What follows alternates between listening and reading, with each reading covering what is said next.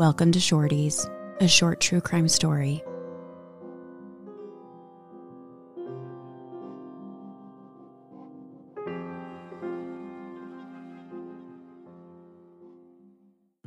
Hello. Hello. It's season 2 of Shorties. Yes. It is. Yes, just so you know. It's season 2. Season 2 is upon us. It was nice to take a little break, and I felt fully refreshed to jump back into the most depressing week of stories that I've ever researched or written. Me too. Yeah, you came back from some very luxurious vacations and then just promptly locked yourself in the room and started reading everything you could on murder.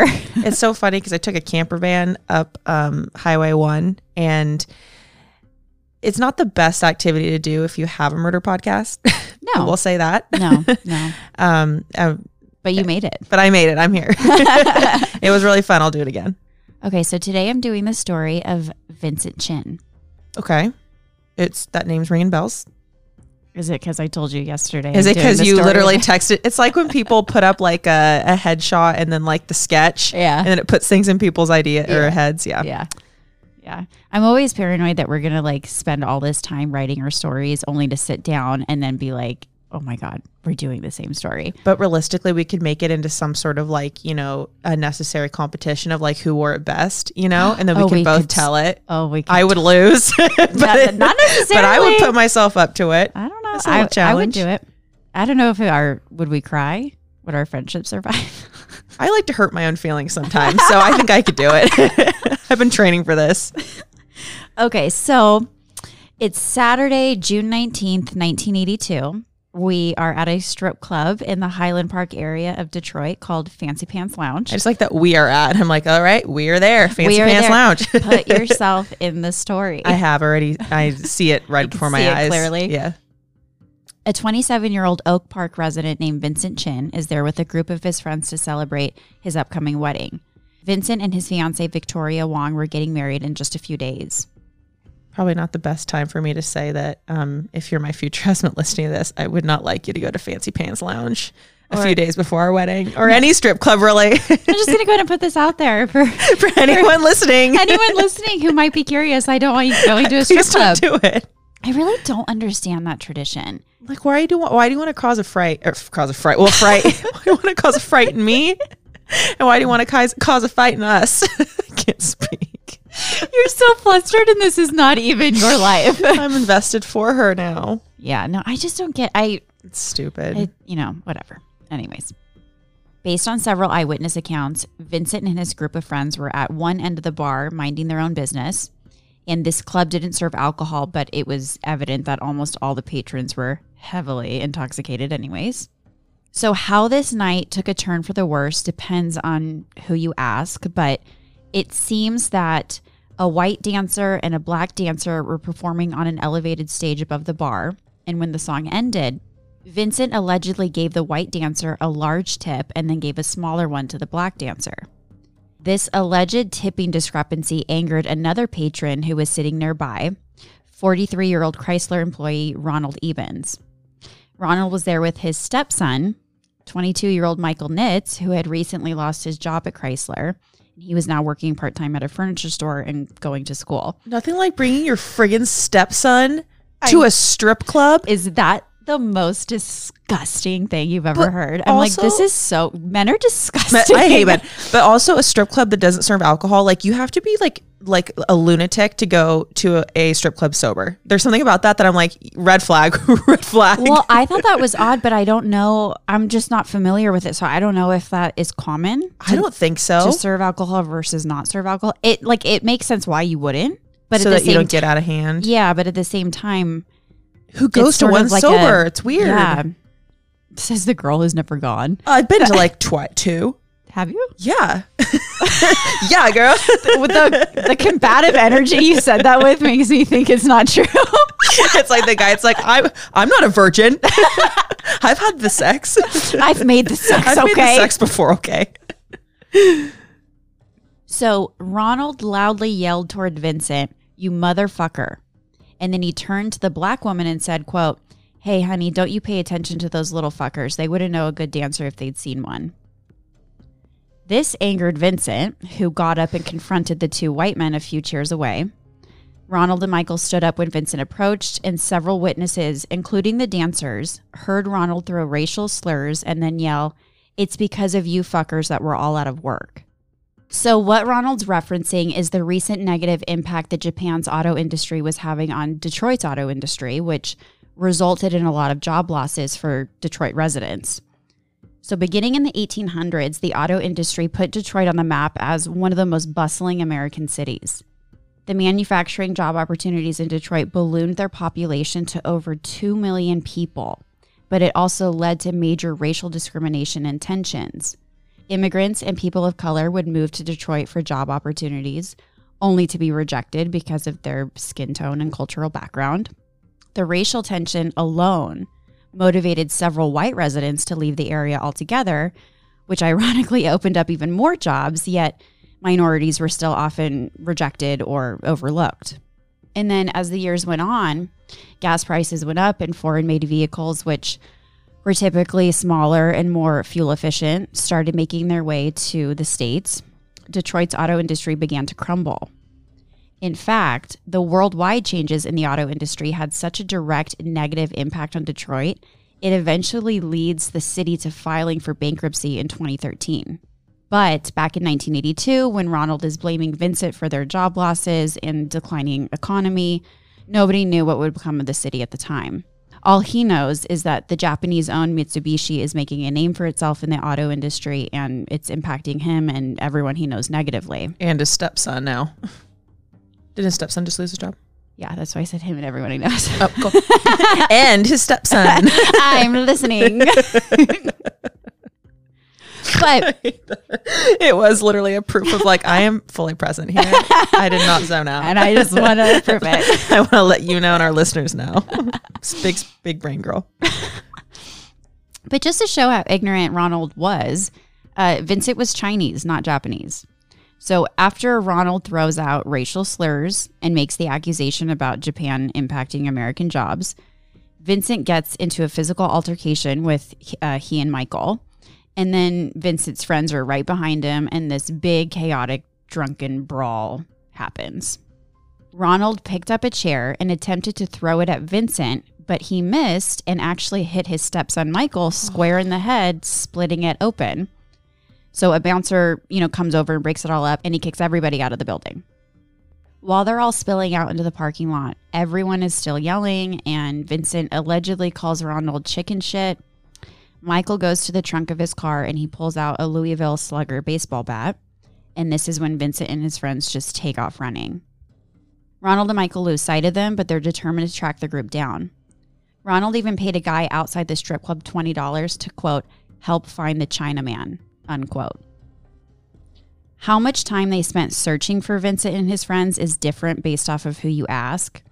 Ronald insists it was only 5 to 10 minutes. While most witnesses claim that they searched for 20 to 30 minutes. They found the group at a nearby McDonald's on Woodward Avenue. And that whole searching detail, I just felt like that was so reminiscent of Ahmaud Arbery's murder. Oh, yeah. Like, this was a deliberate hunt for a human being. Yeah, not just like you're seeing red, you freak out, you hurt somebody, and then you calm down. It's like, you had plenty of time to. Like, this dispersed. Like they were kicked out and both parties, separated and they took off in the middle of the night. And like the fact that, it's a deliberate hunt and it's really terrifying. Michael pulled into the parking lot and before he has even stopped the car, Ronald jumps out with a bat in his hand. Michael wasn't expecting this and he accidentally runs over Ronald's foot and then puts the car in park, not realizing his stepdad's foot is below the tire. He'd get him back for the busted head thing though. Well, I mean, okay, that and the busted head, idiots. Like throwing a chair at him, like it just shows the IQ level we're dealing with. They're trying to fight with another group of people and they just can't stop hurting each other. Well, I mean, that's a direct correlation of being a racist, I think. It's just having a very low IQ. That's a really good point. There were over 24 customers in McDonald's at the time. You say 200? 24. Oh, is it 200? I thought I skipped a paragraph, so I went back and double check. Sorry. Maybe I did say 200. This McDonald's be popping off. Oh, my God. There were over 24 customers in McDonald's at the time, including 2 off-duty police officers. Vincent had been sitting outside while his friends had gone inside the restaurant, but when he saw the 2 men from the strip club like roll up like this, he took off running down the middle of the street. Michael caught up to him and held him in place while Ronald swung the bat at Vincent's legs. Vincent cried out and dropped to his knees just as Ronald swings the bat again and hits him in the midsection, shattering several ribs. Ronald stood back and swung again, this time hitting Vincent in the head, knocking him unconscious. 24 people witnessed this entire scene. 24 people watched Ronald hit Vincent in the head with the bat over and over and over again, despite the first blow knocking him out. The 2 off-duty officers were the first to reach them and pull Ronald away, and only then did Ronald stand back to take in the severity of what he had done. He turned to one of the cops and said, "I didn't mean to hurt him that bad." However, the officer later stated that the way Ronald was swinging the bat at Vincent's head, it looked like he was trying to hit a home run over and over and over again. Ronald and Michael were arrested and taken to the Highland Park Police Station, but they were released hours later without being charged. They both went to work the next day as if nothing had happened. Vincent, on the other hand, was rushed to Henry Ford Hospital, where he spent the next 4 days in a coma. His mother, Lily, and his soon-to-be bride, Vicky, never left his side once. But then at 9:50 p.m. on June 23rd, Vincent died from his injuries. And on June 29th, the day after what would have been Vincent and Vicky's wedding day, his loved ones buried him. Before slipping into the coma that he never woke up from, Vincent's last words were, "It's not fair." The day that Vincent died, Ronald came home from work, and after finishing dinner, his wife calmly broke the news to him, "Vincent died today." Ronald recalled finishing chewing his food, setting his fork down, and he just didn't really have a reaction, and he moved on with his evening. His only real concern became for himself and whether or not there would be any recourse. And initially it looked as if there wouldn't be any, because this story only made the local news. If it weren't for the unprecedented uproar that it triggered in the local Asian American community, I don't know that anyone would know Vincent's story today, or that his killers would have ever set foot in a courtroom. But they did, although it was disappointing, to say the least. 7 months after Vincent's murder, Ronald and Michael went before a judge where they pled guilty to manslaughter. The Detroit court system was so overwhelmed at the time, the prosecutor's office didn't have anyone available to show up to argue on Vincent's behalf. So Judge Charles Kaufman ruled that Vincent's death was an accident after a barroom brawl, and he sentenced both Michael and Ronald to 3 years probation. They were each fined $3,000 and required to pay $780 in court fees. In defense of his ruling, Judge Charles Kaufman said that Ronald and Michael were not the types of people that you send to prison. He said, quote, "Because neither had been in trouble with the law before and because of their stable family and work backgrounds. We're talking here about a man who's held down a responsible job for 17 or 18 years, and his son is employed and is a part-time student. I just don't think putting them in prison would do any good for them or society. You don't make the punishment fit the crime. You make the punishment fit the criminal." Unquote.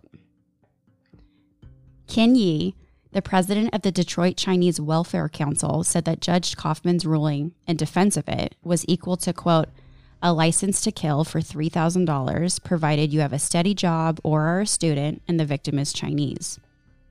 So the sentencing, if you can even call it that, is what brought this story to the national news, and it triggered huge civil rights protests throughout Detroit and all over the country.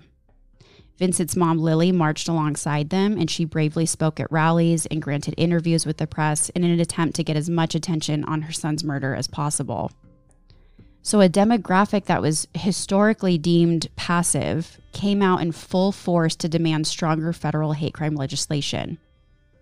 In an article written by Becky Little for History.com, she says, quote, "Although there were some instances of Pan-Asian American activism before Vincent Chin, his murder marked a turning point for Chinese Americans, Japanese Americans, and other communities who hadn't previously thought of themselves as Asian Americans with common interests." Protesters argued that if a murder charge didn't apply, then at the very least, Michael and Ronald had to have violated Vincent's civil rights. However, this crime predated hate crime laws in the United States.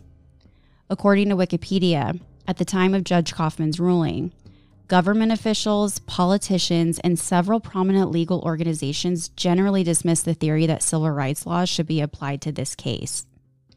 The Detroit chapters of the American Civil Liberties Union and the National Lawyers Guild did not consider Vincent's killing a violation of his civil rights.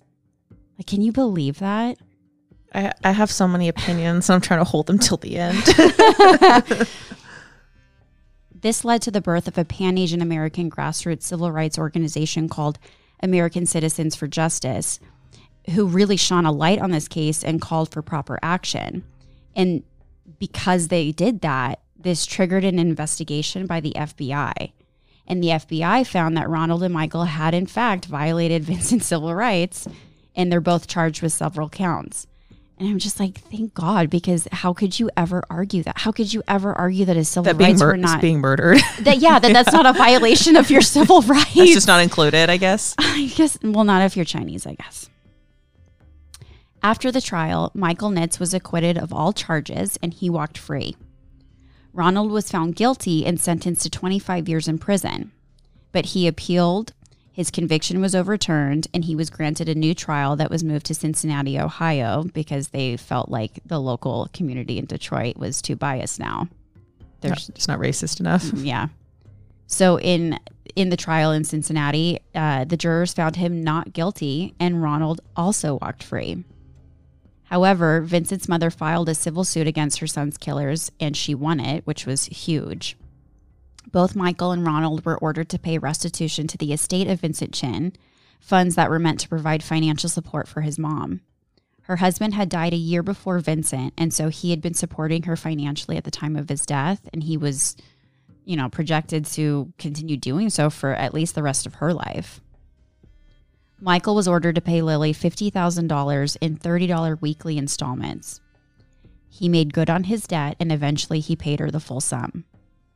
Ronald was ordered to pay Lily $1.5 million in $200 monthly installments, yet he has never paid a dime. Every 10 years, Vincent Chin's estate can refile their civil suit to try to get Ronald to pay up, yet every decade that passes, he still won't pay. He has chosen to remain unemployed and instead lives off his wife's earnings. This way, the government can't seize his income. So with accrued interest, the original $1.5 million that he owed has ballooned into $8 million. How do you stay married to this man? I know that that's a totally separate thing, honey. But, yeah. Okay.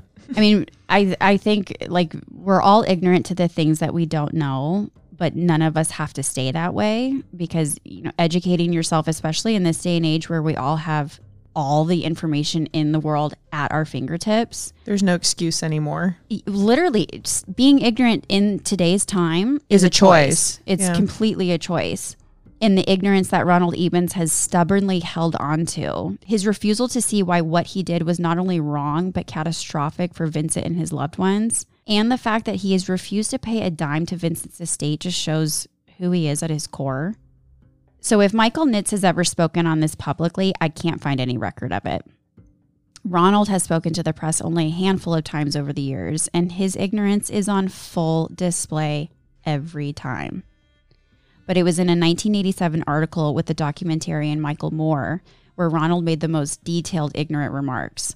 And I didn't want anyone to be like, well, that was back in 1987. Maybe he's different today. So I went ahead and I cross-referenced the interviews that he's done more recently, and his tone, his argument, his logic, it's all the same. Ronald insisted that Vincent not only started the whole fight by sucker punching him out of nowhere, but he claims that it was clear to everyone that Vincent and his friends were out looking for trouble. Ronald said he is only responsible for defending himself that night. And because he insists that Vincent started it, he said, quote, if he hadn't started it, he'd still be alive. Don't get me wrong. I'm not saying it's right that he died. All I'm saying is that if he hadn't started it, he'd still be alive. They were looking for trouble and they got it. The guy who walks away without getting hurt is the guy who has won, unquote. Can you imagine Michael Moore hearing this? Oh. Oh, my God. I mean. I would like to see a clip of that. Yeah, it was, I think it was before he even made his first documentary. And the article is really interesting to read because you can tell Michael Moore is like, you know what his opinion is, but he was one of the first people to convince Ronald to do an interview. So he had to remain very neutral the whole time. But you can just. It's difficult. But you know. Like, you know exactly how he feels. Yeah. Ronald swears that the fight had nothing to do with racism or the auto industry. And he makes this disgusting remark in the interview, like, about, you know, how beautiful the dancers were. So, like, why would I be thinking about hating Asian people and thinking of the audio industry when they're like, there's naked chicks everywhere. Literally. Like, that was his argument. And it's just like, okay. In fact, remember that Ronald was offended after allegedly witnessing Vincent tip the black dancer a smaller amount than the white dancer. Okay, so Ronald claims that he can't be accused of being racist towards Vincent because he believes he was standing up to racism towards the black woman. I knew this was going to be an argument at some point. I was just waiting for it. Literally, that's his law. And I'm like, you're the stupidity. That was ironic. The stupidity. The stupidity. It angers us to the point that we can't speak, but it's unbelievable. So then on the topic of the $1.5 million settlement that he owed Lily Chin, he said that he had no intention of paying her a dime and that, quote, "It is my fervent wish that I live long enough to pay off the entire amount. That'll be when I'm 672 years old." He said that he felt that the Asian American community was using him unfairly to push their own agenda. He said he has no idea what their issue is. He doesn't know why they're so angry, and he believes that they seized an opportunity to hang him to send a message. He said, quote, "What would have been gained by sending me to prison except to appease them? They blew the killing all out of proportion. Vincent and I were just in the wrong place at the wrong time, and it's too bad, you know, especially for him. At least I'm alive. But they," the Asian American groups, "used the press, they used the federal government, they sued everybody on this thing. I don't know who the hell they are, and I have absolutely no use for them. I don't even know them. I've never even been around them. The only ones I had ever met are the ones in the Chinese restaurants, and they were always nice to me, and I was always nice to them," unquote. As I mentioned earlier, a year before Vincent died, his father had died. So while Vincent was working as an engineer and doing really well for himself, he was now suddenly a 26-year-old who's now financially responsible for his mother. Yeah. So at the time of his death, Vincent was making extra money working at a Chinese restaurant in Ferndale. And when I read his comment about the Chinese people in the restaurants, I'm like, I know that we'll never know, but how do you know that Vincent wasn't one of them? Yeah. In 2010, a legal milestone marker was erected to commemorate Vincent's killing. It's located at the intersection of Woodward Avenue and 9 Mile Road in Ferndale, Michigan. Vincent's fiancée, Vicky, eventually married and had 2 children. She has chosen not to speak on this publicly because she feels it's too painful, even all these years later. Vincent's mother, Lily, passed away in 2002, but before she did, she established a scholarship in Vincent's memory that American Citizens for Justice is responsible for administering. If Vincent were alive today, he would have celebrated his 67th birthday a few weeks ago on May 18th, because he was a Taurus just like you. In a New York Times piece from 2012, Frank H. Wu writes about how Vincent's death catalyzed political activity among Asian Americans like never before. He said, quote, "Remember Vincent Chin turned into a rallying cry. For the first time, Asian Americans of every background angrily protested in cities across the country. For all that Asians had been through, racial exclusion starting with a ban on Chinese migrant labor in 1882, the unconstitutional detention of Japanese Americans during World War II, the legacy of America's wars in the Philippines, Korea, and Vietnam. No single episode involving an individual Asian American had ever had such an effect before, and none has since." And that is the story of Vincent Chin. I was about to ask you at the end, before you said that long quote, if he had any remorse about the direct act of killing him, but it sounds like he feels like he is just as much a victim, and if anything, just like lucky to get out alive. That's his attitude, is like, you know, it's almost like they were two dogs in a fighting pit, and He didn't have a say. The best man won kind of thing. And the only thing that he has said ever that insinuates that he feels bad or he recognizes this was wrong is that he says that being responsible for Vincent Chin's murder is the only, I'm sorry, he doesn't use the word murder, death. He says that is the only thing that he's ever done bad in his entire life. And I'm like, is it, Ron? I have a hard time believing that, bud. Is it? Wow. I mean, I've never heard that story. That was, I mean, really well done. Thanks. Told it very well. That was very informative. And I also would just like to say for that judge that's listening, if he is listening. Judge Charles Kaufman. Listen up, buddy. Listening. This is to you. How many murders do we cover? There is a whole category of killings or murders or murderers that live double lives, that have started businesses, that have children, that graduated first in their class. Mm-hmm. And this is the first crime they ever committed, other than having a speeding ticket, is murder. If you're gonna do criminal acts, you gotta start somewhere. Seriously, there's always a stepping stone. Like there literally is, and in the fact, I mean, these are two white guys who killed a Chinese guy, and this judge is in Detroit, and I'm like, how many times his comment about like fitting the punishment to the criminal, not the crime. I'm like, that is the most ass backwards thing, and you're a judge. And he's just saying it because of the situation that it is. If it had been a Chinese person who killed a white person, well, it wouldn't have mattered that he was working multiple jobs and about supporting to get married and supporting his mother. None of that would have mattered. It doesn't matter. It's just a justification for his own racist views and Absolutely. Decisions. Well, I'm really happy you covered that today. It was a good start to our season 2. Yeah. I think so too. Well, love you. Love you. Bye. Bye. If you enjoyed this episode, please rate, review, and subscribe wherever you enjoy listening. We owe everything to the many journalists, authors, filmmakers, psychiatrists, and psychologists whose extensive work and expertise we pulled from to share this episode with you. To view detailed source material, as well as content from today, please visit us on Instagram and TikTok at Shorty's Podcast. We really love doing this show, and if you'd like to help with the continued creation of it, you can support by donating to our Patreon, patreon.com/shortiespodcast. This episode was hosted by Ashley Brumley Johnson and Anna Katharina.